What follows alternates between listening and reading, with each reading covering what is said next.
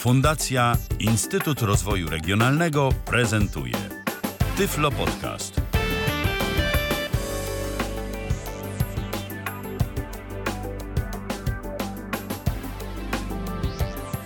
Dzień dobry. W kolejnym odcinku Tyflo Podcastu witam serdecznie. Ala Witek.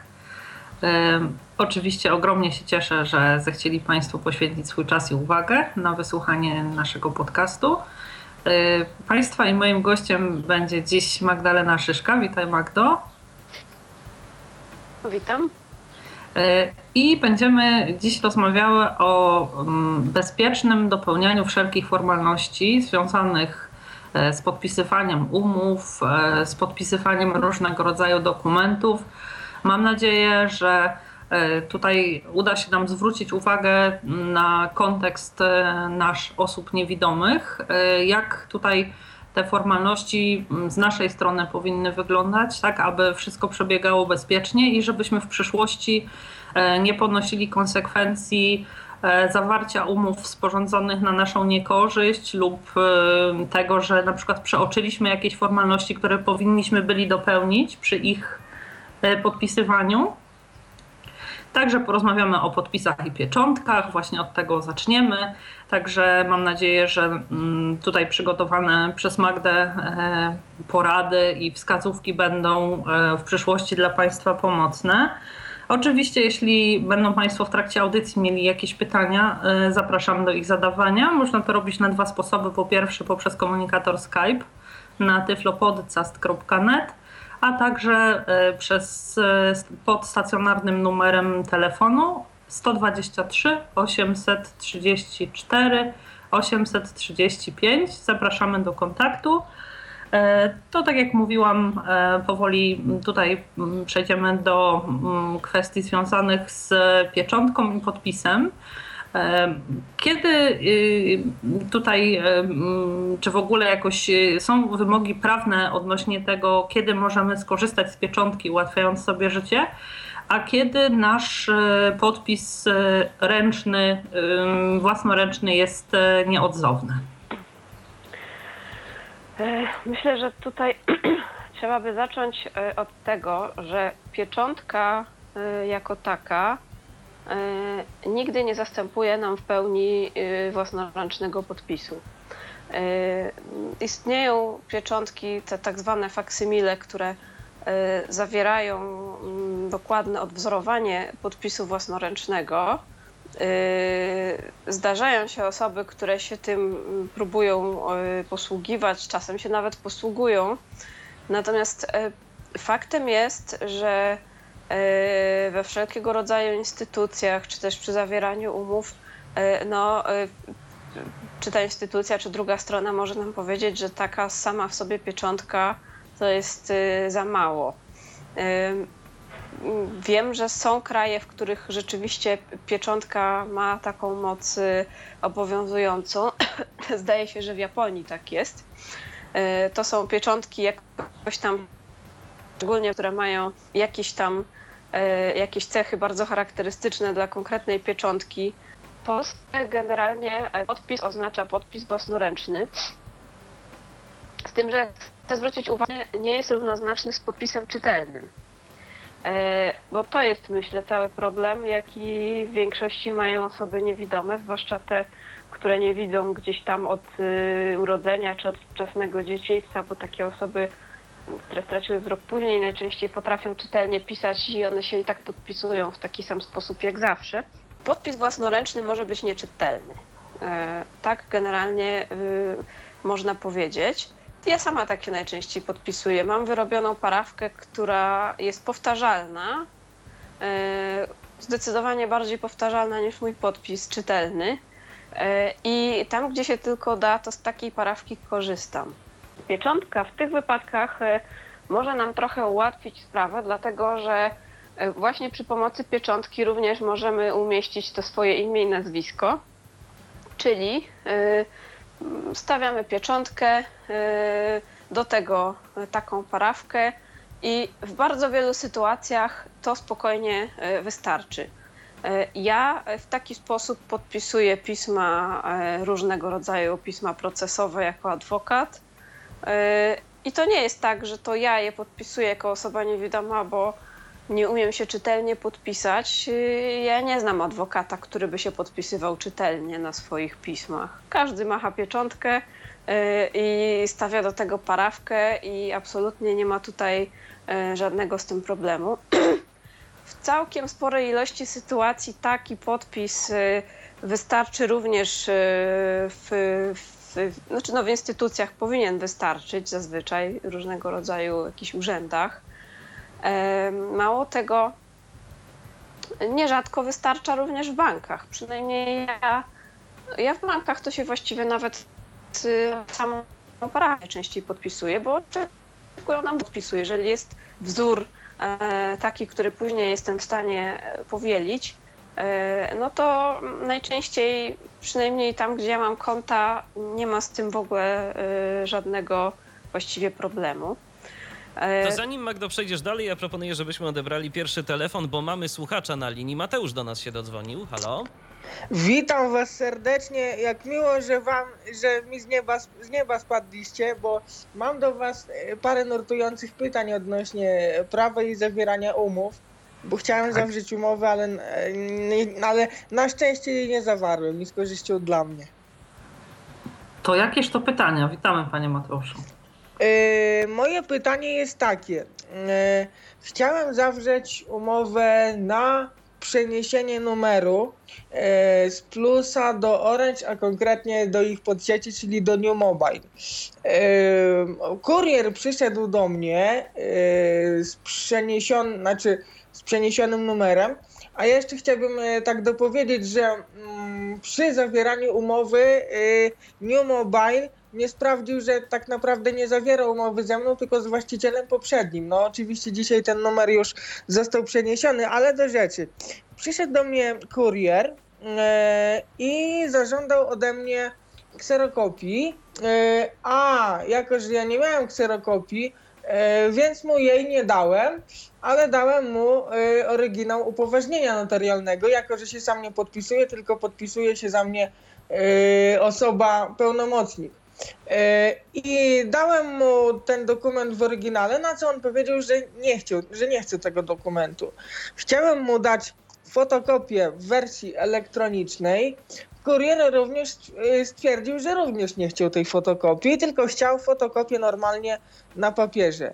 E, z tego co ja czytałem przepisy, zgodnie z kodeksem postępowania administracyjnego artykuł 33 e, obywatel nie ma obowiązku e, wykonywać kserokopii poświadczenia notarialnego, jedynie ma okazać oryginał, a ponadto to obowiązkiem kuriera jest wykonanie e, kopii e, tego poświadczenia, a nie a nie moim. Druga sprawa jest taka, że gdy chciałem podpisać jakby umowę, to sieć Orange jakby zapierała się tym, że oni nie mają możliwości podpisania tej umowy przy użyciu podpisu, przy użyciu profilu zaufanego i nie mają możliwości podpisania umowy jakby w wersji elektronicznej. I teraz po czyjej stronie pani Magdo stoi prawo? Czy po mojej, że ja nie mam obowiązku wykonywania kopii, czy po stronie kuriera? Czy to Orange gdzieś błąd popełnił? Po czyjej stronie stoi bardzo. prawo? To znaczy bardzo tak. Dziękujemy. E, ja bym zaczęła w ogóle od tego, że akurat tutaj e, nie ma e, zastosowania kodeks postępowania administracyjnego, ponieważ to nie są czynności administracyjne. Czynności administracyjne wykonujemy w różnego rodzaju urzędach, tak najprościej mówiąc, natomiast umowa z Orange czy z jakimkolwiek innym tutaj operatorem, no, operatorem a właśnie, e, jakiejkolwiek sieci, to jest umowa ściśle cywilnoprawna i jeżeli odwołujemy się do jakichś przepisów, to tylko i wyłącznie to są przepisy dotyczące e, regulowania umów cywilnoprawnych.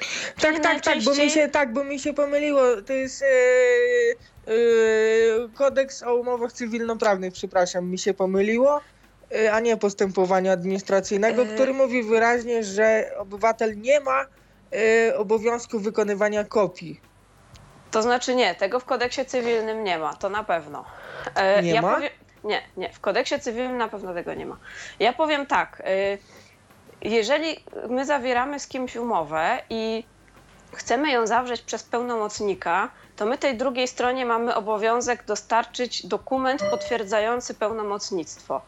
E, no ona tak. ma prawo, ona ma prawo ten dokument otrzymać w takiej formie, żeby mogła sobie ten dokument y, mieć, żeby ktoś jej potem nie powiedział, że to było nieuprawnione. Więc jeżeli e, była możliwość y, przekazania, y, ale no w tym wypadku wątpię, tak, oryginału, ale przekazania nie tylko do wglądu, ale takiego, żeby rzeczywiście to gdzieś w papierach zostało, to okej, okay. jeżeli takiej możliwości nie było, to ja uważam, że kopia powinna być zrobiona, bo y, to trzeba pamiętać też o tej drugiej stronie, która w tym momencie to uwzględnia, a potem y, przypuśćmy, tak? Ja oczywiście nie mówię, że tutaj tak było, ale mówię tak czysto hipotetycznie.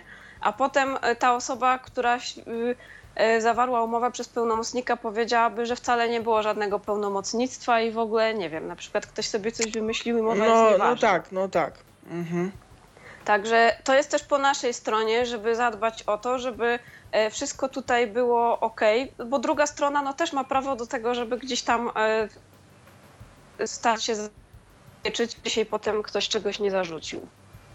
Także ja no tak, tutaj, jasne. Ja bym się mhm. tutaj no, nie upierała przy tym, że y, lepiej zawsze mieć jakieś kopie tego pełnomocnictwa e, tak, przy tak, sobie, tak, tak. żeby w razie czego móc je po prostu, po prostu y, złożyć.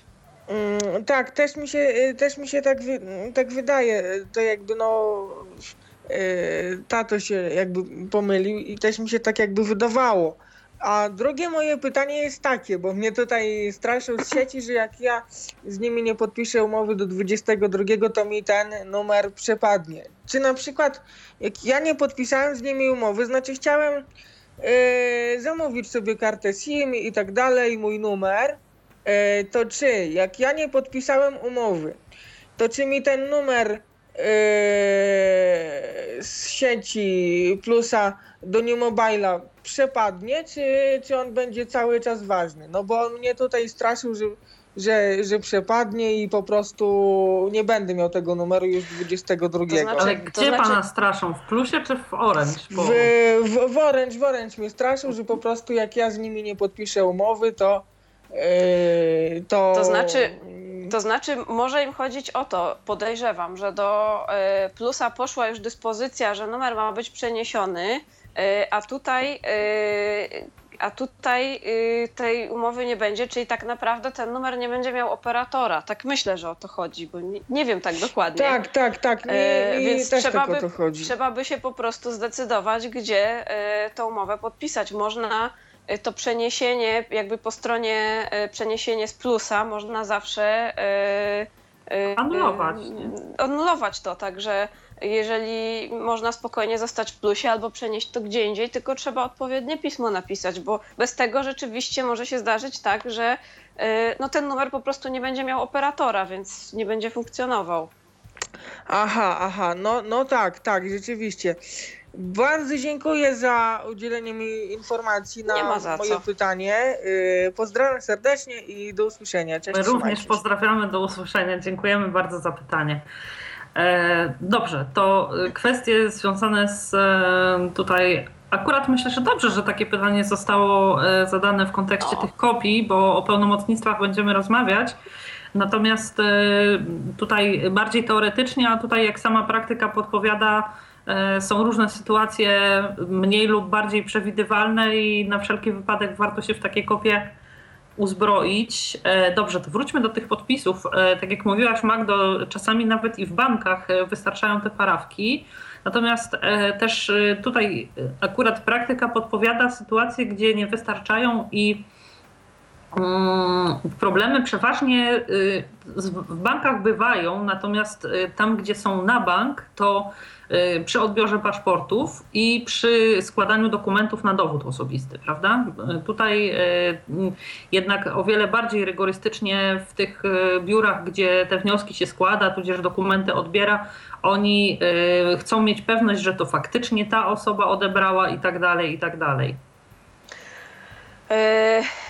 Ja nie, no nie, nie jestem w stanie w tej chwili przytoczyć dokładnie przepisów e, akurat o paszportach i, i dowodach osobistych, jak to tam dokładnie jest sformułowane, czy tam są jakieś szczególne wymogi, ale jak sama sobie przypominam, kiedy wyrabiałam sobie dowód osobisty, no fakt, że to już było lat temu ileś tam, to nie miałam z podpisem najmniejszego problemu i w dowodzie jako podpis mam parawkę taką, jaką stawiam zawsze. Nawet kiedyś się, jak, jak się z kimś wykłócałam o to, że to jest mój podpis, to pokazałam, że proszę bardzo, mam to w dowodzie, jest taki sam.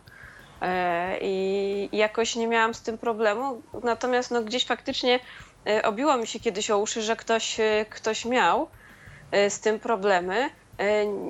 Nie, ja nie, no nie, nie przypomnę sobie w tej chwili, czy gdzieś, gdziekolwiek tam się pojawia taka informacja, że ma to być podpis czytelny, bo jeżeli jeżeli w rubryce, gdzie mamy się podpisać, nie stoi jak w podpis czytelny, tylko podpis, to, to naszym podpisem może być parawka i nikt nam tutaj e, nie ma prawa nas zmusić, żeby to był podpis e, jakiś czytelny. E, ja, ja powiem tak, trochę, znaczy zupełnie pozaprawnie.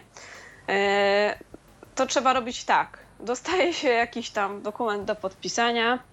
Ktoś mówi, proszę tutaj podpisać, to się macha parawkę i nie pyta się, czy to ma być czytelne, czy nieczytelne. No tak, bo jak zapytamy, to z całą jak zapytamy, to się zaraz pojawia tak. problem. Tak, jak, jak zapytamy, to zaraz się okazuje, a czytelnie pani nie potrafi, a coś tam.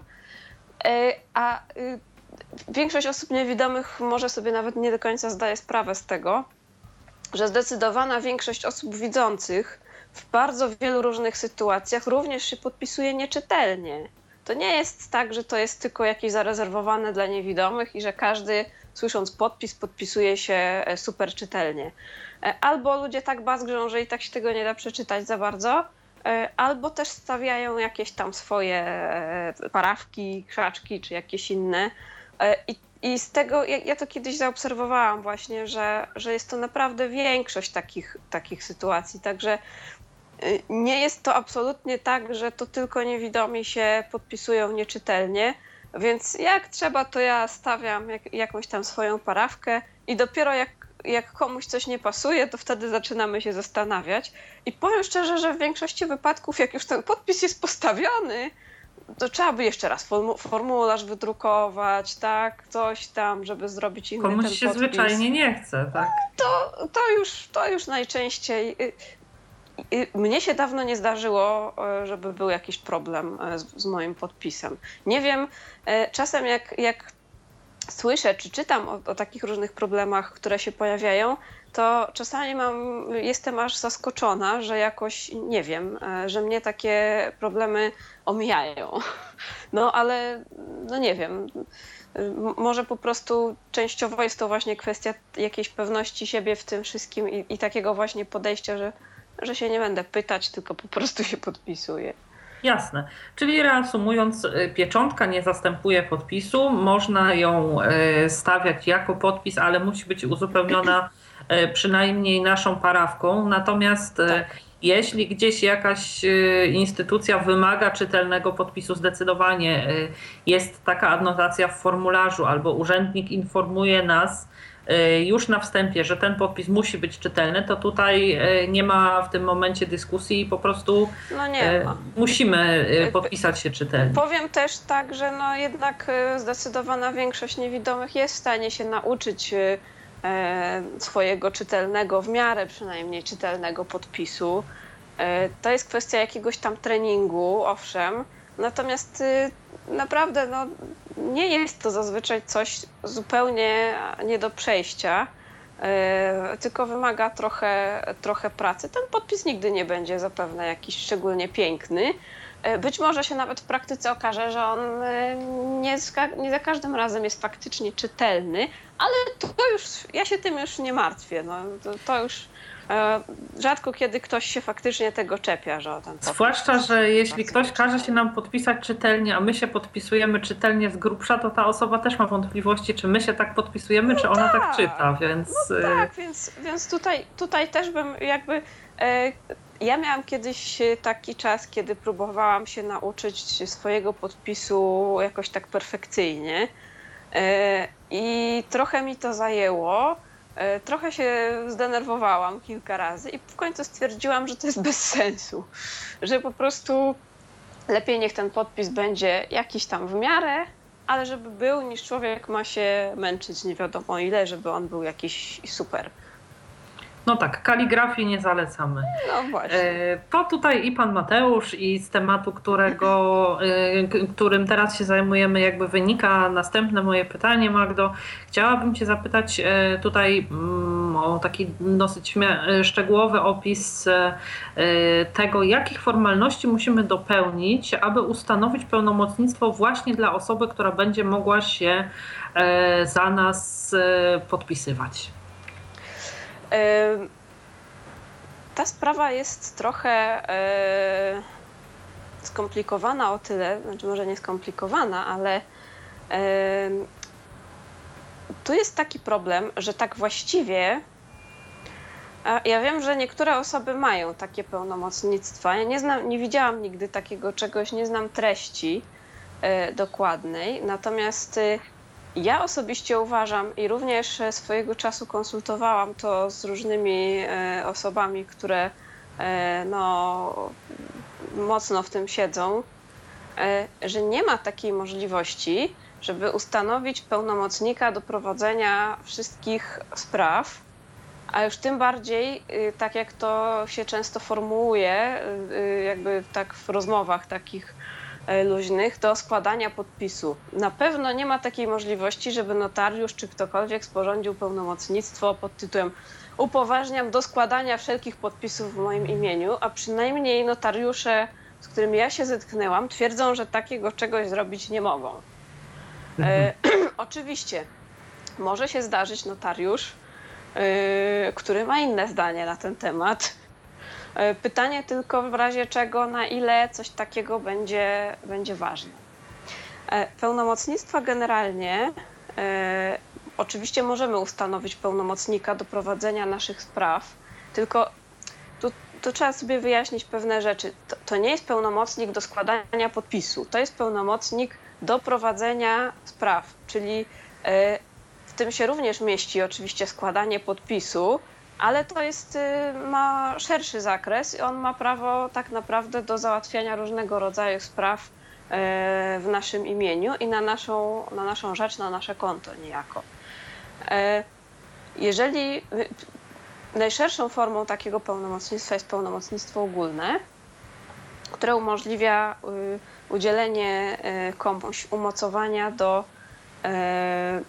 do prowadzenia naszych spraw w zakresie, w jaki, jaki jest określony w tym pełnomocnictwie, najczęściej dość szeroko, czyli przed różnymi instytucjami, urzędami itd., e, itd., tak sądami, w zakresie, który nie przekracza tak zwanego zwykłego zarządu e, majątkiem.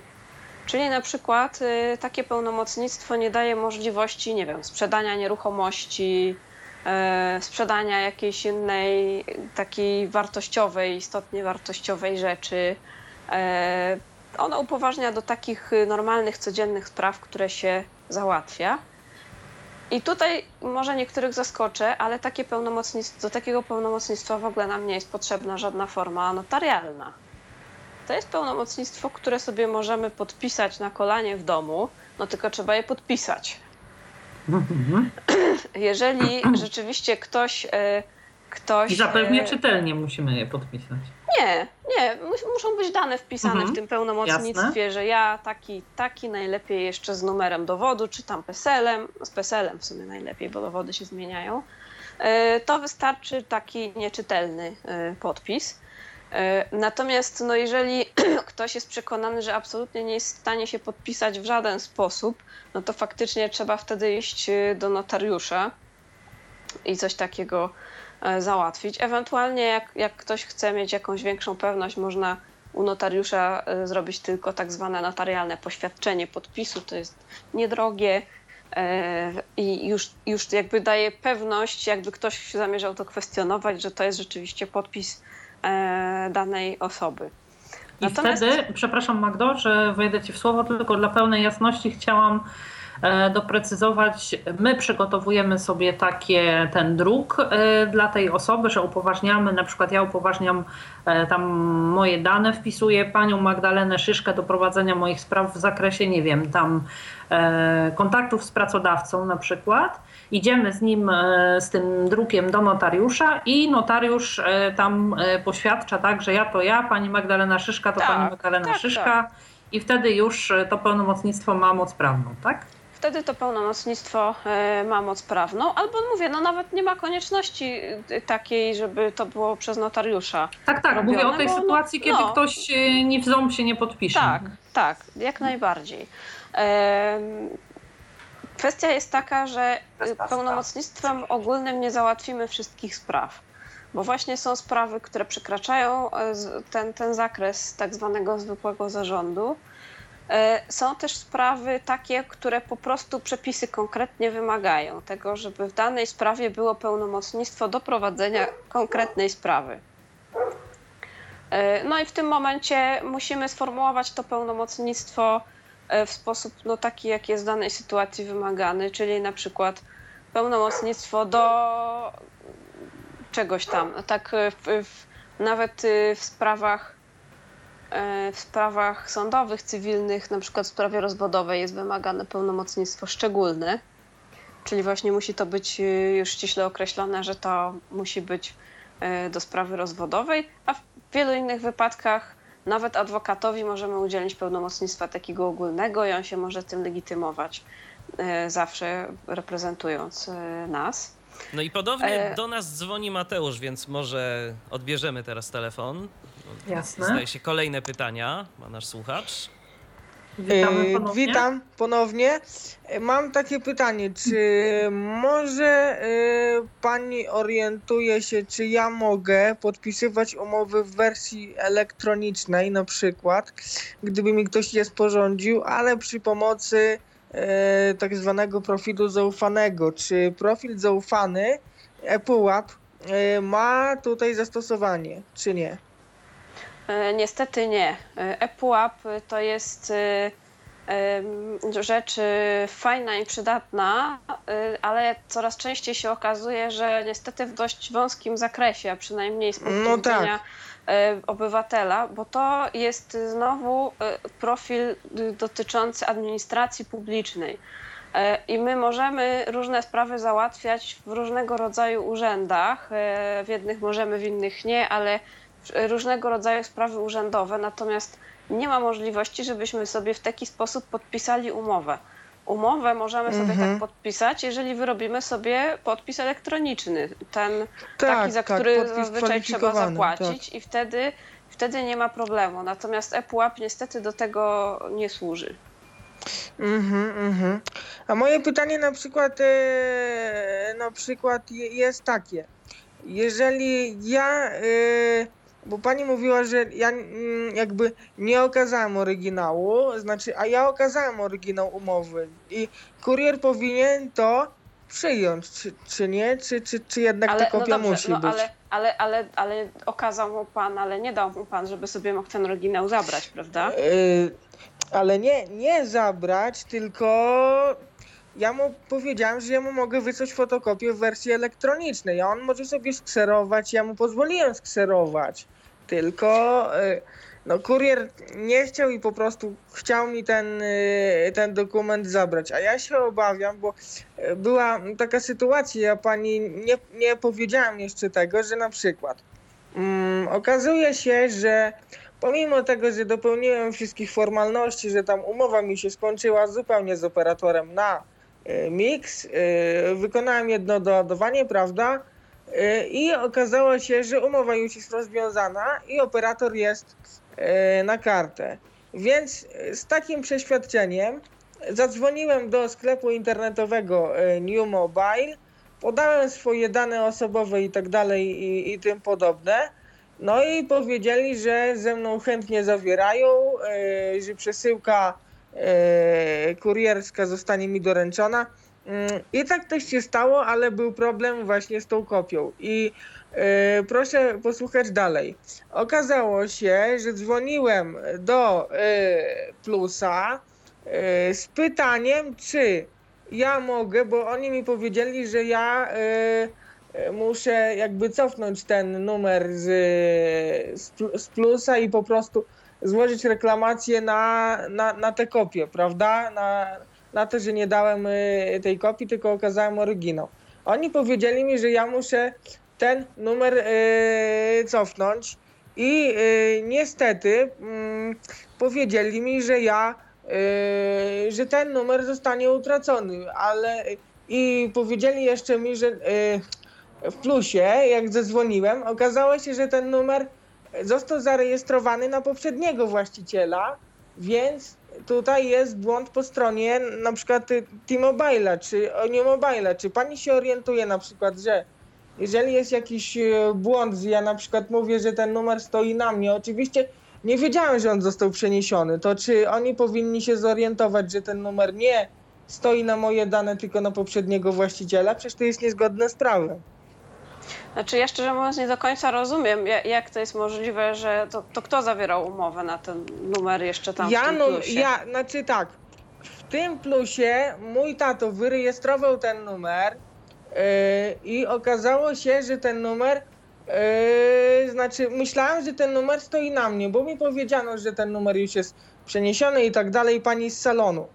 Kazała mi wysłać SMS-a po 2699, co niniejszym zrobiłem i przeniosłem się na kartę w ciągu 7 dni.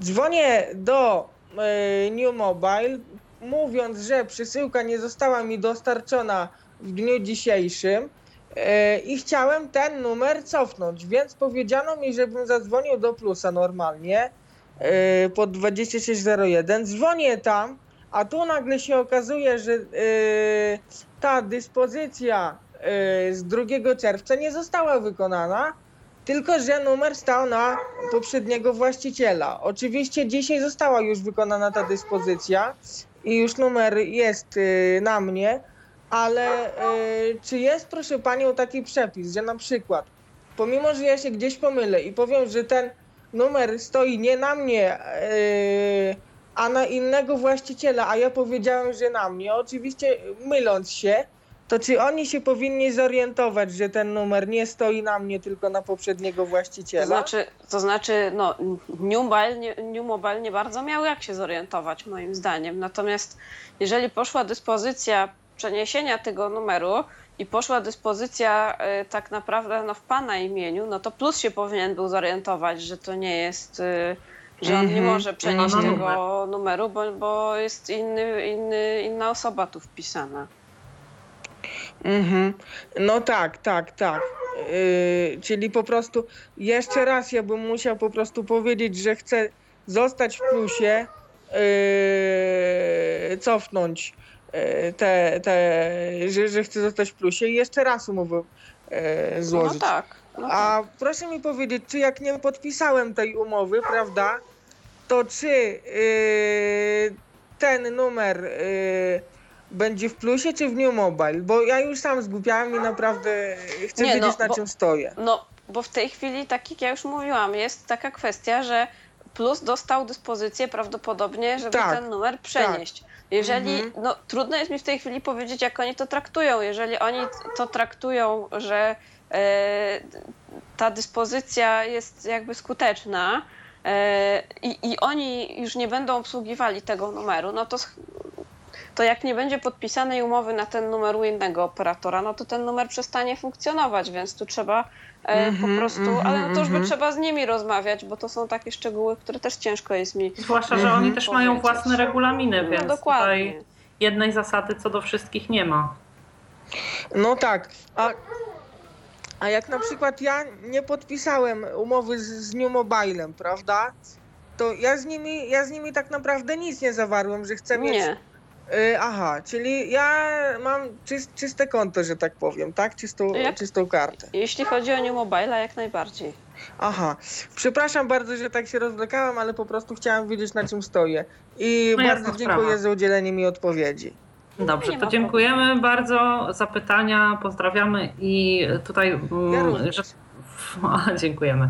W kwestii uporządkowania tego, y, o czym rozmawialiśmy przed chwilą, czyli w, ka w kategorii podpisy mogą być y, pełnomocnictwa ogólne, y, jeśli nie, y, jeśli możemy sami podpisać, to nie musimy korzystać z pomocy notariusza, jeśli natomiast tak, to jeśli nie jesteśmy w stanie się podpisać, wtedy musimy skorzystać z pomocy notariusza. Natomiast do konkretnych czynności, tak jak mówiłaś Magdo, są potrzebne mm, pełnomocnictwa szczegółowe.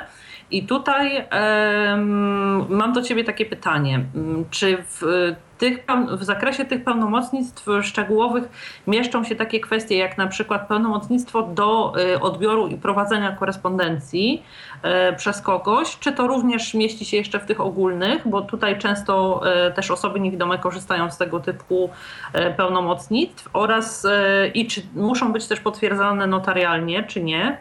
Natomiast druga kwestia to jak to wygląda z tymi pełnomocnictwami w bankach, bo samo to, że ktoś na przykład daje komuś pełnomocnictwo do użytkowania jego konta, e, nie jest równoznaczne z tym, że e, na przykład ta osoba może w banku się podpisywać albo odbierać czy prowadzić jakąś korespondencję i tak dalej, i tak.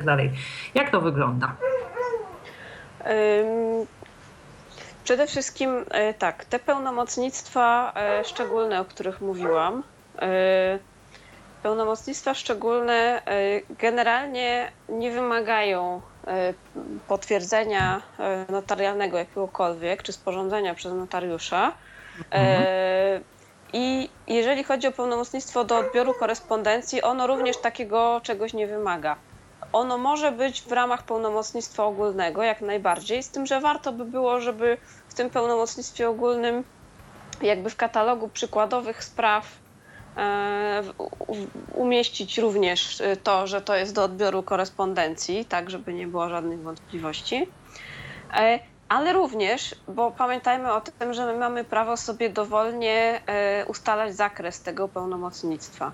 To nie jest tak, że jak chcemy, żeby nam ktoś odbierał pocztę, to musimy mu dać pełnomocnictwo ogólne. Możemy mu dać tylko pełnomocnictwo do odbioru korespondencji.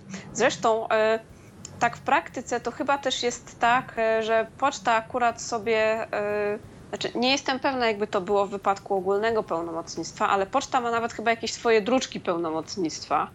E, nasza Poczta Polska przynajmniej. I oni raczej oczekują, żeby to było w jakiś tam sposób y, taki, no tak jak oni tego niemu. chcą, tak. po ich niemu. Ja nie powiem w tej chwili, na ile to jest zgodne z, no, z przepisami. Pewnie gdzieś to jakieś, jakieś podstawy ma, też trudno jest mi no, wszystkie sprawdzić, y, kto jak tam sobie tego żąda. Natomiast faktycznie y, ja nawet taką sytuację mam, że żeby ktoś w moim imieniu mógł odebrać y, pocztę e, moją firmową, kancelaryjną, to rzeczywiście swojego czasu było wymagane takie pełnomocnictwo. I właśnie oni sobie oczekiwali, żeby im to dać na jakimś tam ich druczku. E, I mało tego, jeszcze nawet chyba trzeba to było coś opłacić. Aha, no tak. Bo złożenie pełnomocnictwa w pewnych sytuacjach e, jest obciążone opłatą skarbową. Akurat nie wiem szczerze mówiąc, czy na poczcie to jest opłata skarbowa, chyba nie, ale, ale w każdym razie w takich różnych organach, w sądach y, zdarza się, że jest tutaj y, wymagana opłata skarbowa, ale to już, to już trzeba ustalać po prostu w konkretnym mm, wypadku. E, no i jeszcze jest kwestia taka, że są sytuacje, takim najprostszym przykładem jest właśnie sprzedaż czy też kupno nieruchomości kiedy wymagane jest pełnomocnictwo notarialne. A to dlatego, że sama czynność yy, yy, sprzedaży nieruchomości wymaga aktu notarialnego, więc yy, nie może być tak, że my pójdziemy podpisać za kogoś taką umowę u notariusza, legitymując się pełnomocnictwem tak zwyczajnie podpisanym. Więc wtedy rzeczywiście e, musi, jeżeli jest jakaś szczególna forma, w której daną czynność trzeba wykonać, czyli właśnie na przykład w formie aktu notarialnego, no to jest naj, najczęściej, e, to wtedy pełnomocnictwo do tej czynności musi być również złożone w tej formie. Jasne, dziękuję Ci bardzo. To jeszcze wrócę do tej drugiej części mojego pytania. Jak wygląda kwestia z tymi Jeżeli chodzi o bankami? banki, jeżeli chodzi o banki, tak naprawdę, yy, znaczy pierwsze co, to trzeba by poszukać konkret, w konkretnym banku, w konkretnych regulaminach, yy, jakie oni mają oczekiwania, jeżeli chodzi o yy, pełnomocnictwa. Mm, ja nie znam jakoś tak bardzo szczegółowo, nie siedzę w przepisach prawa bankowego, żeby potrafić tu coś konkretnie powiedzieć. Moim zdaniem pełnomocnictwo, w którym byłoby określone, e, że, że no, umocowuje do y, czynności z bankiem, pomijając powiedzmy likwidację konta czy, czy, czy jakieś tego typu e, kroki, y, że takie pełnomocnictwo powinno jak najbardziej wystarczyć. Natomiast ja wiem skądinąd, że banki to jest trochę państwo w państwie i one od czasu do czasu sobie mają jakieś tam swoje własne pomysły na temat tego, e, jak, jak pewne rzeczy mają wyglądać. Natomiast y, nie wydaje mi się, żeby była jakakolwiek podstawa do tego, żeby bank od nas żądał na przykład jakiegoś pełnomocnictwa w formie aktu notarialnego. E, Chyba, że jest to gdzieś głęboko w prawie bankowym, bo tak jak mówię, no to nie są akurat rzeczy, w których ja e, gdzieś tam, e, z którymi ja się zajmuję na co dzień, ale no, nigdy się z tym nie spotkałam, żeby, żeby coś takiego było tutaj wymagane. Czyli przygotowujemy takie pełnomocnictwo zwyczajne, y, idziemy z nim do banku, y, wskazujemy mm, osobę, która ma być naszym pełnomocnikiem i dopiero w momencie, kiedy bank y, odmawia, rozpatrujemy gdzieś tam w przepisach prawnych, czy rzeczywiście musi być to wyznaczenie pełnomocnictwa Tak, poparte przez y, notariusza, tak? Ewentualnie być może oni też mają jakieś tam swoje druczki, czy jakieś tam swoje, e, w jaki sposób to ma być e, zrobione. Nawet podejrzewam, że jest to dość prawdopodobne, że, że mają. E, Natomiast no, myślę, że generalnie nie powinno być z tym większego problemu. Jasne. E, To jeszcze chciałam Cię zapytać, e, kończąc już ten wątek pełnomocnictw, o, o to, bo rozmawialiśmy o tych ogólnych, szczególnych i chciałam Cię zapytać, czy są jeszcze jakieś inne rodzaje pełnomocnictw, które wymagają z naszej strony mm, potwierdzenia notarialnego bądź nie i czy w jakich sytuacjach któreś z tych pełnomocnictw e, są nam jako osobom niewidomym szczególnie przydatne. E, Nie, wydaje mi się, że, że jeżeli chodzi o e, formę notarialną, to, to to jest to, o czym powiedziałam. Ja tutaj oczywiście nie wyliczyłam wszystkich, bo powiedzmy tę sprzedaż nieruchomości podałam przykładowo. Mm, no, Mogą się zdarzyć jeszcze jakieś inne sytuacje, ale to jest taka no, najbardziej e, najbardziej Obrazowa. Obrazowa i najczęściej chyba spotykana tak naprawdę. E, Ja jestem generalnie zdania, że osobie niewidomej pełnomocnik e, nie jest jakoś szczególnie bardziej potrzebny niż każdej innej osobie. Nie no, E, oczywiście. Owszem, owszem, taka osoba jest, y, znaczy jest to przydatne czasami, żeby nam było jakoś tam wygodniej, że ktoś za nas pójdzie, za nas coś tam zrobi. Natomiast pamiętajmy o tym, że my jesteśmy pełnoprawnymi uczestnikami obrotu prawnego, pełnoprawnymi y, podmiotami, które y, sobie działają gdzieś tam w ramach y, czy to prawa cywilnego, czy prawa administracyjnego. I my mamy pełne prawo pójść i podpisać się i, i dokonać wszystkich czynności e, samodzielnie, bo gdzieś tam pokutuje jeszcze trochę takie przekonanie, A właśnie, że bo osoba niewidoma musi mieć pełnomocnika, który za nią podpisze i nawet jeszcze jakiś czas temu niektóre instytucje takiego czegoś oczekiwały. Więc o to właśnie chodzi. E, Ja też swoje mm, pytania kieruję do ciebie mm, nie tyle w kontekście tego, że my jako niewidomi nie jesteśmy, y, nie mamy świadomości co do tego, że możemy podejmować takie czy inne czynności prawne.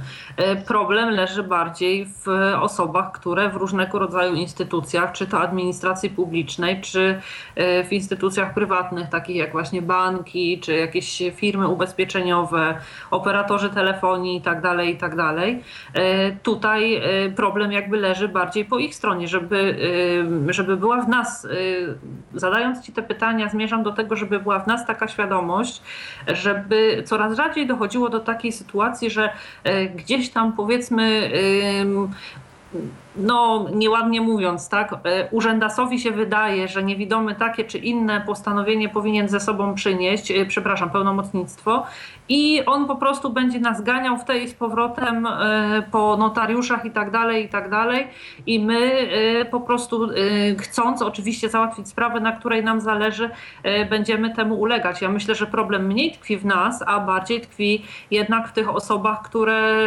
kierują się czy to stereotypami, czy nie mają świadomości prawnej, czy po prostu też, y, nie wiem, nie chcą ponosić odpowiedzialności, która tak naprawdę przy obsłudze osób niewidomych nie jest jakoś specjalnie zwiększona no, za te podejmowane czynności, więc myślę, że, że tutaj jakby mm, musimy się uzbroić w tą wiedzę, że, że właśnie, że, powinien być położony kres tym takim cudacznym praktykom, że właśnie na każdym kroku oczywiście też y, należy pamiętać o tym, że my jako osoby niewidome przychodząc do jakiegoś urzędu y, musimy też sprawiać wrażenie osób operatywnych, rozumiejących co się mówi y, do nich, jak sprawa, świadomych tego jak tam sprawy są procedowane i tak dalej, i tak dalej, bo tak naprawdę praktyka jest odpowiedzią na to postępowania z nami, tak? Przez urzędników. Y, no, jest odpowiedzią na to, jak, jak, jakimi ludźmi my się okazujemy być przychodząc do danego urzędu czy instytucji, tak? Jak najbardziej często tak jest. Y, ja też o tym mówię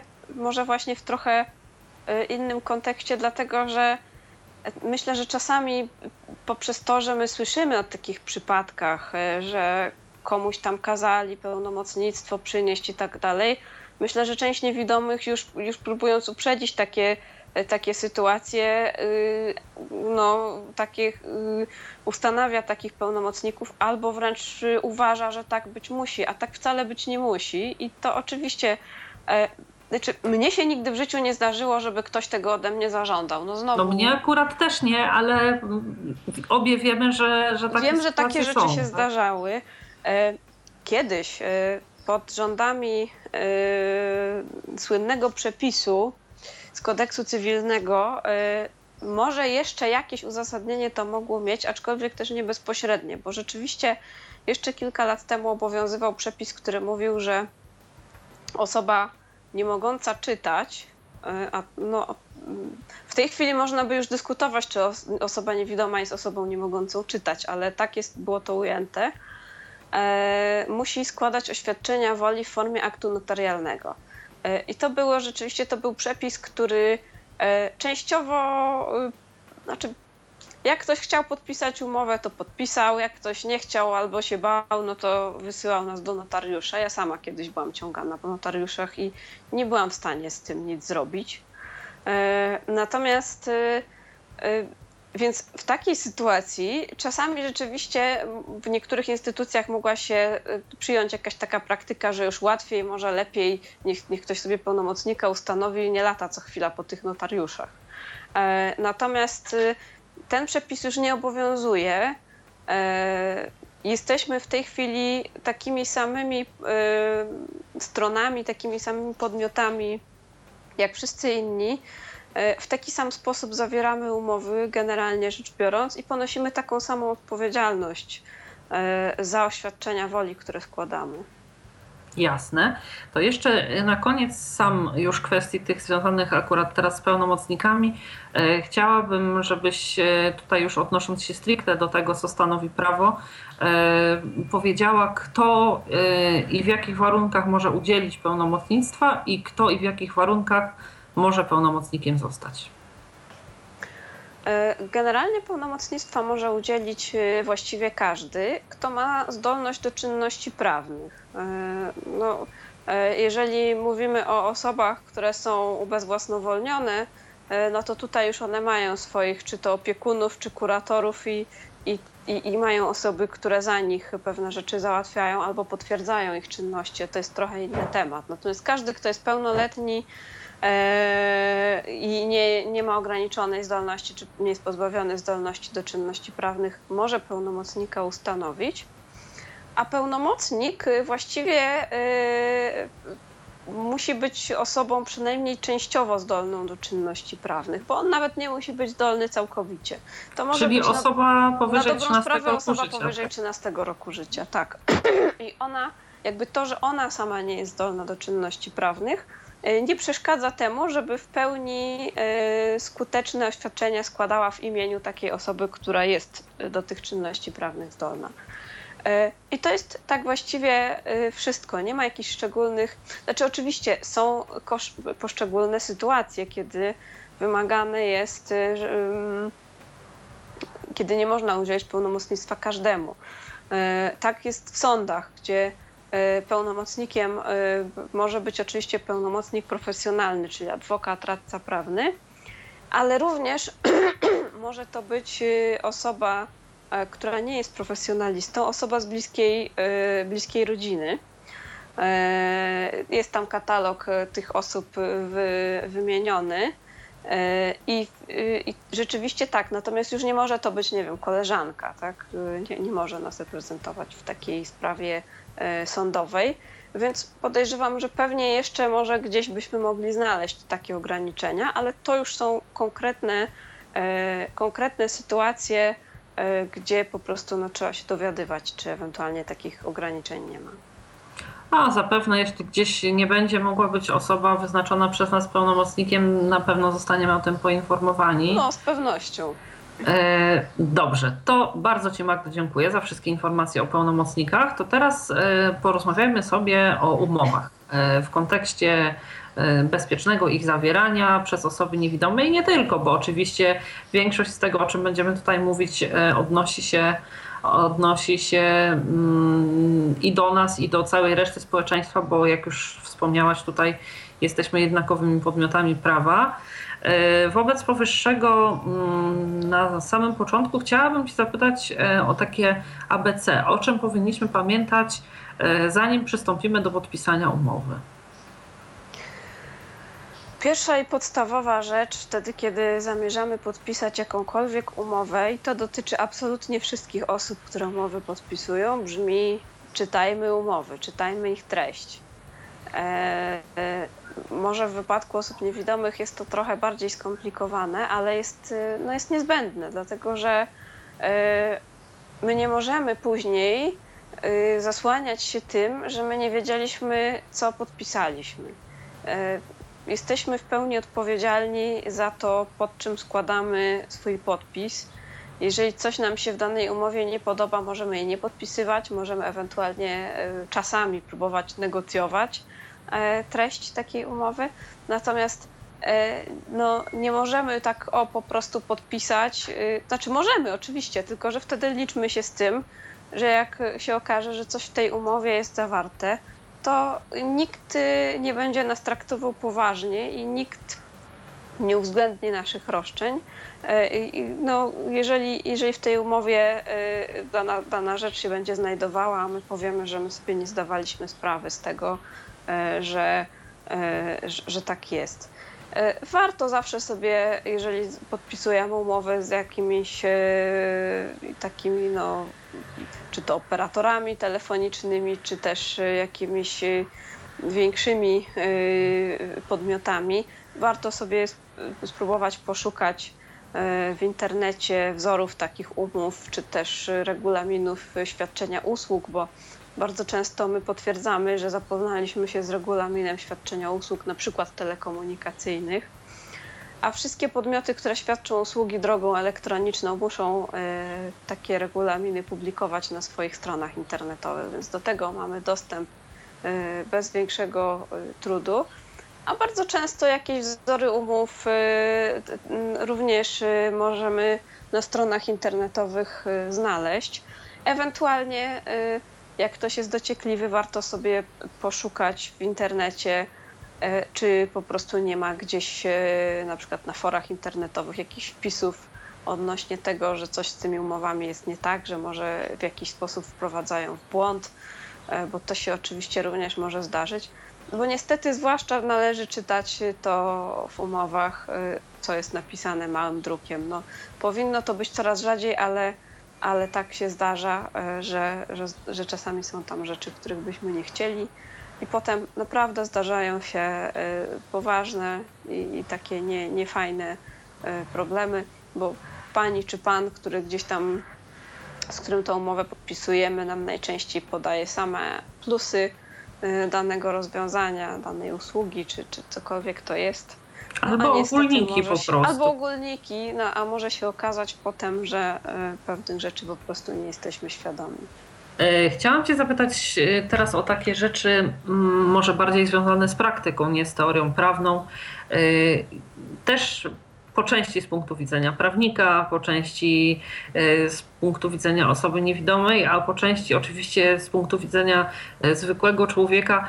Jak uważasz, e, z naszej perspektywy, jakie warunki do podpisywania umów są najbardziej optymalne? Czy to, że my na przykład poprosimy gdzieś, czy to operatora telefonii, czy nie wiem, firmę dostarczającą prąd, czy kogoś tam o przesłanie nam tej umowy na adres e-mail w wersji elektronicznej, czy to nas jakoś zabezpiecza?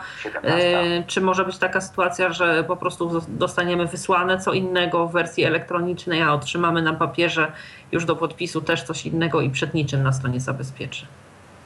E, no właśnie tu jest to niebezpieczeństwo. E, jeżeli już, to chyba najsensowniej byłoby, nie wiem, taki, taką umowę, którą dostaniemy mailem, po prostu samemu sobie wydrukować w dwóch egzemplarzach Podpisać i powiedzieć, i że ja to podpiszę. Tak, mhm. tak czy, czy, czy odesłać.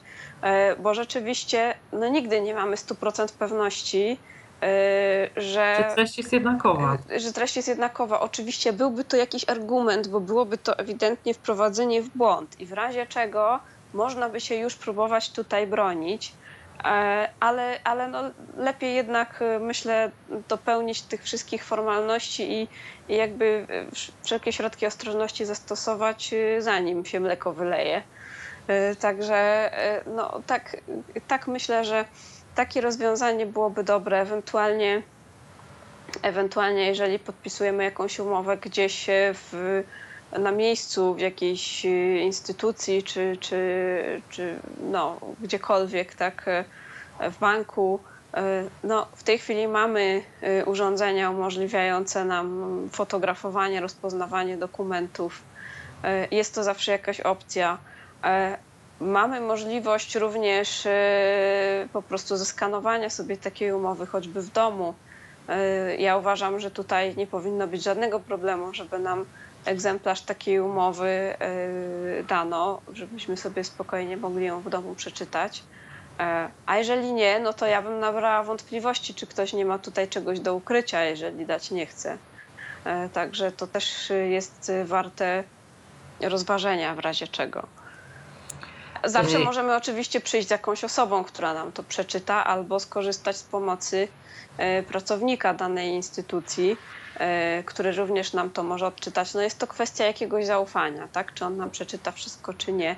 Ja, ja nie jestem aż na tyle e, podejrzliwa, szczerze mówiąc, żeby z góry gdzieś tam zakładać, że ktoś by nas aż w tak bezczelny sposób wprowadził w błąd, e, żeby czegoś istotnego nie przeczytał, ale y, no, z taką możliwością liczyć się oczywiście trzeba. Jasne. To chciałam Cię zapytać jeszcze, Magdo, o dwie rzeczy. Mm, jedna to taka, y, gdy umowę dostarcza nam kurier do domu, y, i tutaj myślę, że y, jakoś chyba prawo na ten temat powinno stanowić, bo to jest przeważnie tak, że ten kurier się śpieszy. My mamy świadomość tego, że on ma jeszcze miliard takich przesyłek do rozwiezienia i to też człowiek.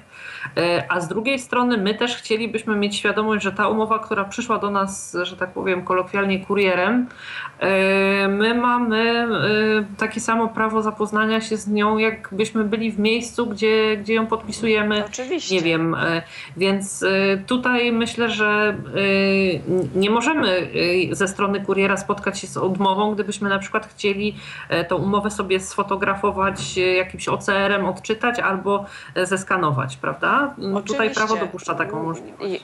Jak najbardziej. Y, y, nie ma rzeczywiście, a przynajmniej ja nie kojarzę żadnych takich regulacji, które by y, przymuszały do, do kuriera do tego, ale to są no, w zasadzie to możemy się uprzeć i powiedzieć, no dobra, nie mogę przeczytać, to nie będę podpisywać, tak? Dziękuję bardzo. Można, można składać nawet jakieś tam skargi czy reklamacje w takiej sytuacji, no bo to, to jest utrudnianie nam życia. Natomiast ja jeszcze chcę zwrócić uwagę na, na jedną rzecz. Oczywiście ja nie namawiam do tego, żeby podpisywać bez czytania, ale gdyby się już tak zdarzyło, a może my się akurat śpieszymy, a może, może się jakoś daliśmy jednak, ulegliśmy temu kurierowi, który mówi, że on nie może, on już musi i tak dalej. E, każda umowa, która jest zawierana e, e, poza lokalem przedsiębiorstwa, ma tą cechę, czyli taka właśnie przywożona przez kuriera na przykład, ma tą cechę, że od niej można odstąpić w terminie 14 dni. Nawet e, ten termin został wydłużony teraz na przełomie. Do 14, bo było tak, 10. Było 10. No, tak. E, I, I może się zdarzyć tak, że my tą umowę podpiszemy, ale sobie później ją na spokojnie przeczytamy, stwierdzimy, że jednak coś tam nam się nie podoba pełne prawo mamy do odstąpienia, tylko oczywiście trzeba dopełnić formalności, trzeba złożyć odpowiednie oświadczenie. Takie oświadczenie powinno być dostarczone nam razem z umową i powinno w ogóle tam być pouczenie e, na temat prawa do odstąpienia. Bo jeżeli tego pouczenia nie ma, to mamy, nam się ten okres e, bardzo wydłuża, bo wydłuża się nam o rok. Aha. Także, e, znaczy o rok i 14 dni, czyli jakby te 14 dni, które są i, i, i o rok. E, także y, to jeżeli takiego pouczenia e, nie mamy, jeżeli mamy pouczenie, no to jest te 14 dni e, i spokojnie możemy sobie odstąpić i nikt y, nie ma prawa nam tutaj robić, nie wiem, jakichś zarzutów z tego tytułu albo w jakiś sposób y, no, negatywnymi jakimiś skutkami tego nas obciążać. A to jeszcze dopytam e, tak w kwestii doprecyzowania, to pouczenie powinno się znajdować w umowie, czy na odwrocie tego druku e, jakby rezygnacji z tej umowy? Orientujesz się może? Yy, chyba nie ma jakichś szczegółowych, aż takich wytycznych, gdzie Jasne, ona ale trzeba musi po prostu sprawdzić, czy musi, jest. Musi zostać pouczona ta osoba tak, no jeżeli, jeżeli e, takiej osobie jest dostarczone oświadczenie o odstąpieniu od umowy, to najczęściej ono gdzieś tam chyba zawiera to pouczenie, e, bo to jest takie, takie wzorcowe oświadczenie, które w razie czego składamy. Ono, ono jest nawet gdzieś tam wynika z jakiegoś rozporządzenia. Jest, jest ustawowo określony wzór takiego, takiego oświadczenia. No, czasem jest też tak, że po prostu się rozmyślimy, że jednak przemyślimy sprawę gdzieś pod wpływem chwili, chcemy zawrzeć coś, a potem stwierdzimy, że jednak nie. Także y, mamy pełne prawo do odstąpienia od takiej umowy. Jasne. To y, jeszcze chciałam Cię zapytać, y, Magdo, o taką kwestię. W przypadku jakiego rodzaju umów zdecydowanie doradzałabyś kontakt z prawnikiem. Oczywiście zarówno osobom e, niewidomym, jak i każdemu tutaj już e, kwestia e, szersza, natomiast jakby z Twojej praktyki osób, które tego nie zrobiły, a powinny były podpisując określone umowy, e, może ze względu na ich złożoność albo na e, akurat zakres, e, nie wiem, świadczeń czy tego, na co się umawiamy, jakiego rodzaju umowy powinny być bezwzględnie konsultowane z prawnikiem, zanim zostaną przez nas podpisane. No rzeczywiście te umowy takie bardziej skomplikowane, to znaczy no, raczej jak podpisujemy umowę z operatorem telefonicznym, internetowym albo prowadzenia rachunku bankowego, to raczej nie ma konieczności korzystania od razu z pomocy prawnika. Natomiast już jeżeli na przykład y, chcielibyśmy swoje jakieś oszczędności gdzieś zainwestować i wchodzimy w jakieś, y, w jakieś układy typu polisolokata czy coś tam, czy jakieś fundusze połączone z czymś tam, tu już bym sugerowała, e, sugerowała konsultację z prawnikiem, zwłaszcza jeżeli sami nie, nie do końca rozumiemy e, po prostu treść tej umowy, dlatego że na tym tle jest sporo różnego rodzaju sporów i na tym tle ja miewam klientów, którzy przychodzą, sprawnych, widzących klientów, którzy przychodzą i mówią, ale ta pani mi mówiła, że to będzie zupełnie inaczej, że tu będą takie pieniądze z tego, a tu się okazuje, że niewiele jest albo jeszcze strata. E, także y, przy takich e, rzeczach zalecałabym właśnie e, udanie się do prawnika.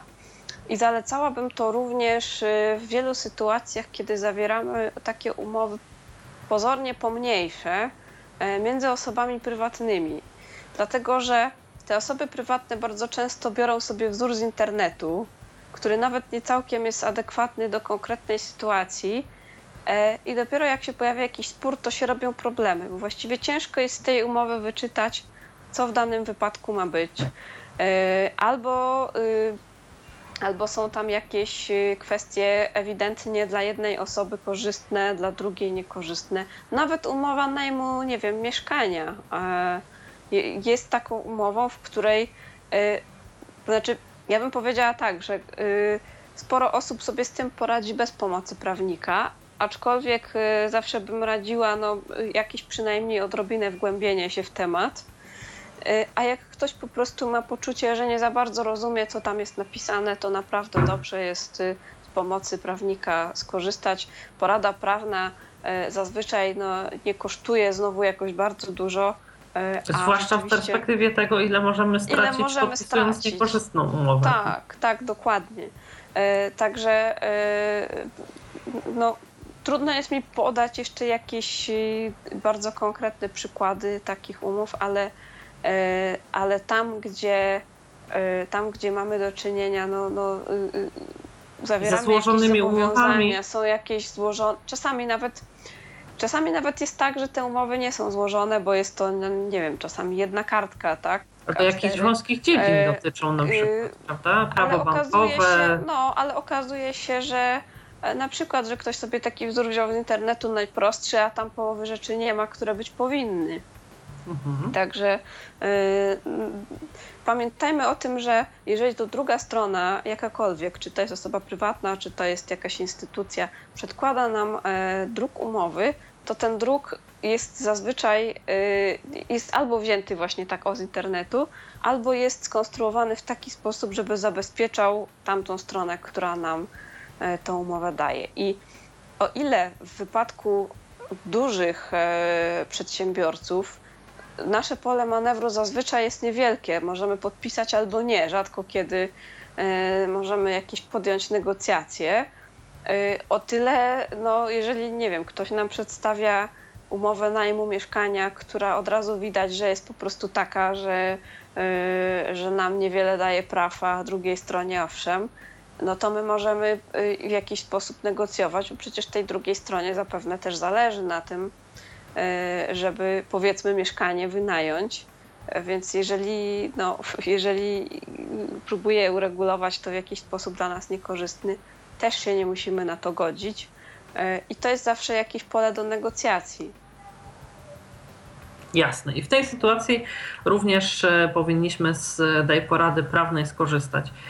To teraz e, porozmawiałyśmy o tym, co zanim podpiszemy umowę, to porozmawiamy już o tym, co jest, kiedy mleko się rozleje, kiedy umowę podpisaliśmy. Z takich czy innych e, powodów okazuje się ona dla nas niekorzystna. E, mówiłeś, znaczy mówiłaś o tym rozporządzeniu, które pozwala na odstąpienie od umowy zawartej poza siedzibą tego przedsiębiorstwa gdzie mamy możliwość odstąpienia od niej w terminie do 14 dni. E, czy są jeszcze jakieś inne warunki, e, w których bez ponoszenia konsekwencji możemy odstąpić od podpisania umowy? Chodzi mi o takie właśnie szczególne sytuacje, jak ta dotycząca miejsca, czy tutaj też są jakieś inne wytyczne, nie wiem, co do czasu zawarcia umowy albo okoliczności, w jakich jest ona zawierana, że te umowy po prostu jakby możemy mm, traktować jako nieważne, albo po prostu mamy możliwość odstąpienia od nich właśnie bez konsekwencji. E, no raczej nie za bardzo. No, głównym właśnie takim, e, główną taką sytuacją są te umowy zawierane poza lokalem przedsiębiorstwa. Tu jeszcze chciałam zwrócić uwagę, że to jest też tak, że to nie tylko są te umowy, kiedy nam kurier przynosi coś do domu. E, może być tak, że my na przykład ktoś do nas dzwoni, przedkłada nam jakąś ofertę, my mówimy tak, jestem zainteresowana, a to proszę sobie przyjść do salonu i tam podpisać. I w takiej sytuacji również obowiązuje ten przepis. E, jeżeli jakby pierwsza deklaracja zawarcia tej umowy pojawiła się poza lokalem przedsiębiorstwa, a my przychodzimy tylko e, to potwierdzić. Bo tak naprawdę jeszcze niedawno takie umowy zawierane telefonicznie były całkowicie dopuszczalne i wcale nie wymagały potwierdzenia na piśmie. W tej chwili już, już tego wymagają. Natomiast, y, no tak jak mówię, jeżeli my de facto chęć zawarcia umowy już deklarujemy wcześniej w jakiś sposób zdalny, a, a tylko to potwierdzamy swoim podpisem gdzieś tam na miejscu, to nawet jeśli to jest w lokalu przedsiębiorstwa, to również ten przepis obowiązuje. Może być również tak, że sama umowa zawiera taki zapis, który umożliwia odstąpienie od niej w jakimś tam terminie. E, bez podania e, przyczyn. I to no, czasami chyba takie rzeczy się też e, w umowach zdarzają, jakiś tam nie za długi, nie za długi termin. Natomiast generalnie no, musimy się liczyć z tym, że jakieś konsekwencje być może będziemy musieli ponieść, a konsekwencje to są różne, bo bywają to po prostu kary umowne za rozwiązanie umowy, E, bywa to konieczność po prostu pokrycia jakiegoś częściowego naszych zobowiązań albo właśnie pokrycia całości, pomimo że e, byśmy jakby z całości nie skorzystali. No to są już różne w zależności od, od danej umowy i od regulacji tak naprawdę. E, tutaj są jeszcze takie dwie kwestie, o które chciałam Cię dopytać. Pierwsza to jest, kiedy umowa posiada wady prawne, czyli jakieś zapisy są sprzeczne z prawem i my to znajdziemy, wtedy mamy możliwość odstąpienia od takiej umowy bez konsekwencji, czy tak? Yy, tak, wtedy mamy możliwość. Mhm. Yy, znaczy, to, to jest nawet nie tyle odstąpienie od umowy, co to jest. Yy, tak, uważamy, że jest nieważne. Uchylenie tak. się od skutków, tak, albo nieważność. To już niestety zależy bardzo, od bardzo konkretnej sytuacji. Czy umowa jest w ogóle nieważna, e, czy uważamy, że powstała e, pod wpływem błędu na przykład to są już różne kategorie prawne, e, jakby w których to się mieści. I szczerze mówiąc, jak już, e, jak już do czegoś takiego dojdzie, to tutaj bardzo bym polecała skontaktować się z prawnikiem, dlatego że to są sytuacje dość szczególne. One są obudowane, że tak powiem, ważnym orzecznictwem chociażby Sądu Najwyższego. To nie jest y, tak, że jest to jakoś bardzo konkretnie określone, kiedy tak można, tylko część tych kwestii jest w jakiś sposób ocennych, e, więc y, tu już bym radziła w każdej takiej sytuacji skonsultowanie się z prawnikiem, czy w ogóle składanie takiego oświadczenia będzie miało jakikolwiek sens i czy my się w razie czego obronimy w sądzie. Bo złożyć oświadczenie my sobie oczywiście możemy, ale druga strona może powiedzieć, że ona się z tym nie zgadza. I wtedy jedyną możliwością tak naprawdę jest dochodzenie e, swoich praw w sądzie. E, no bo nie możemy nikogo inaczej przymusić do, do, do, do uwzględniania nie, no jasne. Mi chodziło o takie sytuacje ewidentne, kiedy jakieś poszczególne zapisy umowy stoją w sprzeczności z zapisami prawa, więc tutaj E, tak, to oczywiście. To, to, to może oczywiście. być. I drugą taką okolicznością jest jeszcze kwestia taka, że nawet jeśli jesteśmy niezadowoleni z umowy i generalnie nie, już po jej podpisaniu nie mamy możliwości zrezygnować, e, zdarzają się czasem takie sytuacje, że e, na przykład e, operator telefonii, energii, czego tam bądź, z powodu różnych rozporządzeń musi zmienić warunki tak, umowy. Tak tak. I nawet jeśli one są dla nas korzystne, to przez sam fakt ich zmiany też możemy odstąpić od takiej umowy, obojętnie po jakim upływie czasu od jej zawarcia, prawda?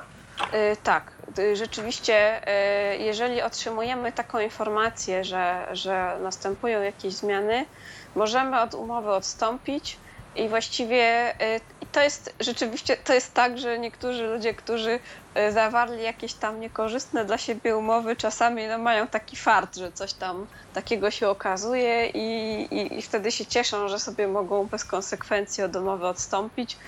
I najczęściej przyczyną nie są wcale te konkretne zmiany, tylko po prostu to, że zostaje tutaj otwierana furtka. E, no tak, ale ta furtka też osobom, e, które zawarły umowy na ich niekorzyść może być może być przydatna i może być akurat takim Oczywiście. łudem, który pozwoli im po prostu jakby wyjść obronną ręką z całej jak, sytuacji. Jak najbardziej.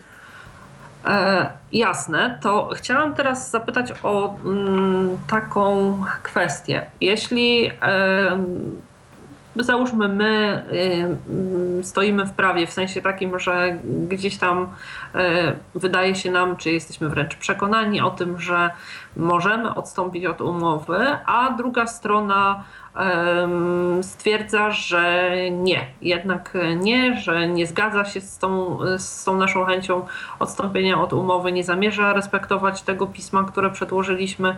E, gdzie powinniśmy się e, zwrócić o pomoc? Czy to będzie jakiś rzecznik ochrony praw konsumenta, czy e, to, mm, mm, no bo mm, czy wystarczy ewentualnie jakaś porada prawna lub pismo przygotowane przez prawnika, który będzie nas reprezentował, bo czasami i tak bywa, że umowy są na tyle złożone, że jakby już w tych odwołaniach, nawet jak sama tutaj mówiłaś, właśnie ta porada prawna jest niezbędna, a w jakich sytuacjach tą ostateczną drogę wybieramy, czyli, e, że tak powiem, rozwiązanie tej umowy po orzeczeniu sądowym dopiero.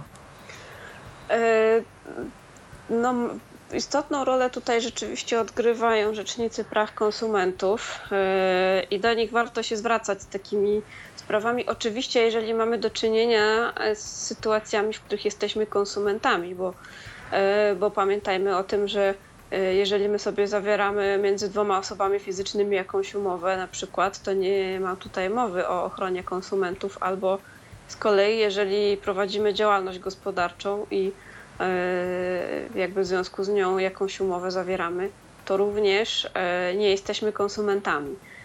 Natomiast wtedy, kiedy nimi jesteśmy, czyli w większości przypadków, kiedy jest sobie jakiś tam statystyczny Kowalski, naprzeciwko jakiejś dużej firmy najczęściej, e, to oczywiście możemy się zwrócić do takiego rzecznika e, i on powinien w takiej sprawie interweniować. On też powinien nam e, no, powiedzieć, jakby potwierdzić, czy też zaprzeczyć, czy my rzeczywiście mamy rację z tym, czy nie mamy E, racji, jak to wygląda, powinien e, podjąć jakąś interwencję. Natomiast oczywiście on również nie ma możliwości nikogo do niczego przymusić. To jest, to jest tylko no, kwestia jakiegoś tam wyperswadowania komuś.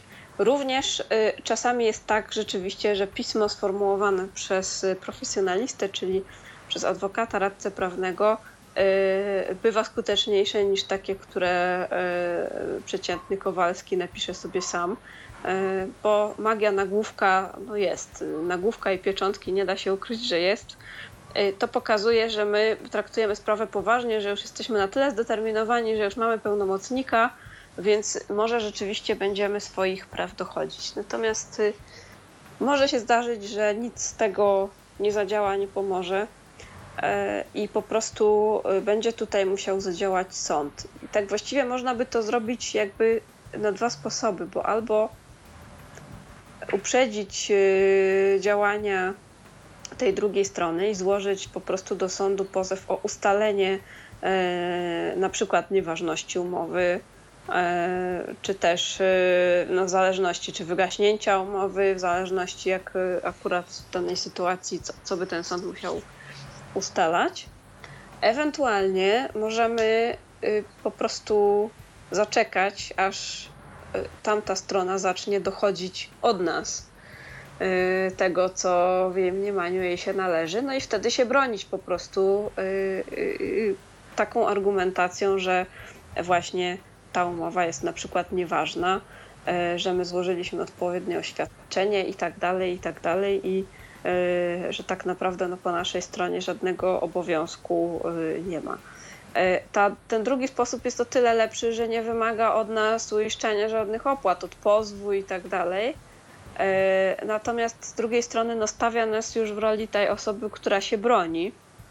To niekoniecznie znaczy, że to jest źle.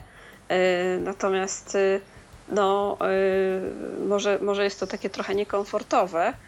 Z punktu widzenia formalnego to oczywiście nie ma żadnego znaczenia, kto wnosił pozew, a kto się broni. Tylko no, ważne jest, czy faktycznie sąd, komu sąd przyzna rację, komu nie.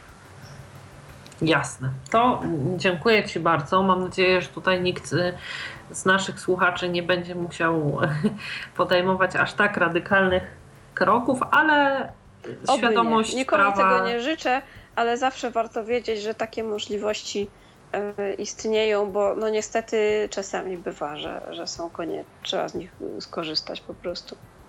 Jasne. Y, to teraz chciałam zapytać już y, stricte w naszym kontekście o taką kwestię.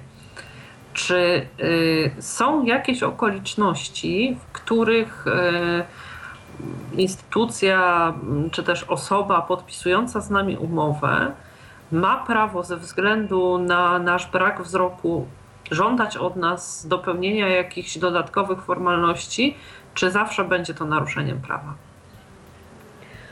W aktualnym stanie prawnym ja nie znam e, żadnych e, przepisów, żadnych regulacji, e, które by dawały takie prawo.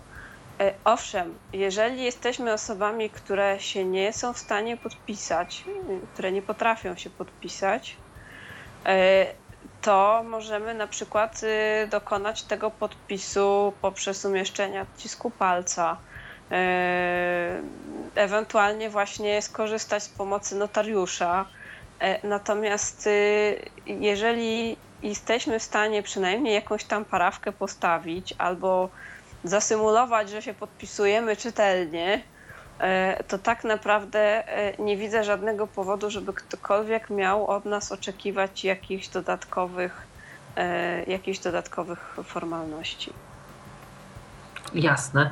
Ale e, zwłaszcza Czy... ustanawiać pełnomocnika. To będę zawsze podkreślała, że absolutnie nikt nie ma prawa e, powiedzieć nam, że ktoś inny ma za nas podpisać daną umowę, czy, czy, czy podanie, czy cokolwiek. My mamy pełne prawo e, podpisać to samodzielnie, a mało tego, jeżeli mamy do czynienia z jakąś instytucją, bo jeszcze rozumiem no, w prywatnych relacjach, tak? Pod, podmiot, tak, czy podmiot po prostu, który gdzieś tam prawo cywilne wchodzi w grę. Natomiast jeżeli mamy do czynienia z prawem administracyjnym, z instytucją, z postępowaniem administracyjnym, z instytucją typu jakiś urząd, z instytucją państwową, to tak naprawdę y, to, że my jesteśmy niewidomi i że oni mają z tym jakiś problem, to jest ich problem. My jesteśmy obywatelami, którzy mają pełne prawo załatwić daną sprawę. Jeżeli oni uważają, że, no, że to jest coś y, jakoś nie tak, czy nie wiedzą, to jest ich problem, żeby się dowiedzieć. I na pewno nie jest to tak, że, że to jest po naszej stronie, że my mamy jeszcze gdzieś biegać, e, nie wiem, coś załatwiać albo właśnie przychodzić z kimś. Absolutnie nie. O właśnie, ja tutaj też y, tak już w kontekście, bo to oczywiście wiadomo, że prawo takich rzeczy nie stanowi, że gdzieś mamy przechodzić z kimś, ale y, ciągle jeszcze trafiają się takie sugestie, coś tam, a może pani przyjdzie z kimś, albo to nawet pani nie musi przychodzić, może przyjść tak. ktoś i tam odebrać, czy tam ktoś i tam podpisać. Ja po prostu tutaj y, myślę, że jeżeli w takich sytuacjach my sami przy właśnie podpisywaniu jakichś umów, czy załatwianiu jakichkolwiek spraw, zwłaszcza w administracji, bo ona wydaje się być najbardziej betonowa. Jeśli my sami nie będziemy mówili, nie przyjdę z kimś, bo własne sprawy załatwiam sama, e, nie będzie osoby, która będzie za mnie podpisywała, bo swoje dokumenty podpisuje sama, to tak naprawdę nie dziwmy się później, e, że jest taka sytuacja, że właśnie ktoś tam wymaga e, od nas notariusza, wymaga od nas pełnomocnika, wymaga tego, wymaga tamtego i po prostu tak naprawdę funkcjonując w ten sposób, że pozwalamy, ja przyznam szczerze, że nawet jeśli mi się nie chce iść do jakiegoś urzędu, nie wiem, czy w tym kraju jest chociaż jedna osoba, której się chce do jakiegokolwiek urzędu chodzić, nawet jeśli mi się nie chce, to idę sama głównie po to, zresztą też w innych aspektach jakichś tam, nie tylko urzędów, ale też, nie wiem, e, podróży, czy załatwiania jakichś spraw e, właśnie z mm, telefonem, czym bądź, prawda? Idę sama, bo jeśli tak naprawdę my sami mm, nie będziemy uczyć mm, samym jakby postępowaniem w praktyce, tak? E, tego, że po prostu to z nami trzeba załatwiać i tak dalej, no to nie obrażajmy się później, że jeśli z kimś przychodzimy, to ktoś e, w urzędzie czy w jakiejś firmie nie mówi do nas, tylko mówi do, do tej trzeciej osoby, bo jeśli my będziemy sami pra, e, pracowników właśnie administracji czy firmy przyzwyczajać do tego, że wiecznie ktoś nas reprezentuje, no to jak się w końcu pojawimy sami, to po prostu im zostanie w nawyku rozmawianie o nas bez nas, tak? Dokładnie tak. I tutaj bym też sugerowała, bo oczywiście my możemy sobie przejść, nie wiem, do jakiejś instytucji z przewodnikiem, tak? Nie, są miejsca, do których nie chodzimy codziennie, nie wiem, jest ciężko się połapać w budynku i tak dalej. Jasne, ja też albo się spieszymy i chcemy czuję, szybciej się czuję pewniej, zwłaszcza jak, jak nie mam czasu. Natomiast niech ten przewodnik w tym momencie się wycofa. Po prostu E, niech on e, wyraźnie pokaże. Ja nie mówię, że on ma nawet spokoju wychodzić, bo czasami stoi duża kolejka i tak dalej, to jakby nie jest. E, natomiast niech on wyraźnie zasugeruje i, i, pokaże, że urzędnik ma rozmawiać z osobą niewidomą i że on w jej imieniu nie będzie składał żadnych deklaracji. Bo my, my często przychodzimy z takimi osobami, które chcą dobrze, chcą nam pomóc, ale właśnie w rezultacie E, no jest tak, że urzędnik rozmawia z naszym przewodnikiem, a nie z nami i takiego czegoś e, być nie powinno. Ja też lubię przychodzić do urzędów różnego rodzaju z kimś, chociażby po to, że czasem się okazuje, że jeszcze coś trzeba poprawić, jeszcze coś trzeba wypisać. wypisać. No a taki urzędnik, no to tak on albo nie za bardzo chce, albo może nawet nie powinien. E, I, I, gdzieś tam się zdarzają takie, takie różne sytuacje, więc jest to, jest to wygodne, zwłaszcza jak ktoś zupełnie nie widzi, e, żeby gdzieś tam kogoś na podorędziu mieć. Natomiast niech to będzie ktoś taki, kto nie będzie uważał, że wie wszystko najlepiej i za nas załatwiał naszych, naszych spraw, bo to rzeczywiście jest stawianie nas w pozycji takich osób, które same sobie tych spraw załatwić nie potrafią e, i potem tak jesteśmy E, nierzadko niestety postrzegani. Czasami nawet ci urzędnicy nie chcą źle, mówiąc, że a to już pani nie musi przychodzić więcej, tak, tylko ktoś może odebrać i tak dalej. Czasami do osób widzących też tak mówią, tak, mi się wydaje, że to jest kwestia empatii po prostu. Sami powinniśmy wiedzieć, kiedy jest tak, że mówią, bo powiedzieliby tak do każdego i wtedy zdecydowanie e, Więc możemy właśnie. skorzystać, jeśli nie możemy podejść tego dnia, bo nie wiem, jesteśmy w pracy albo mamy jakąś umówioną wizytę lekarską czy coś.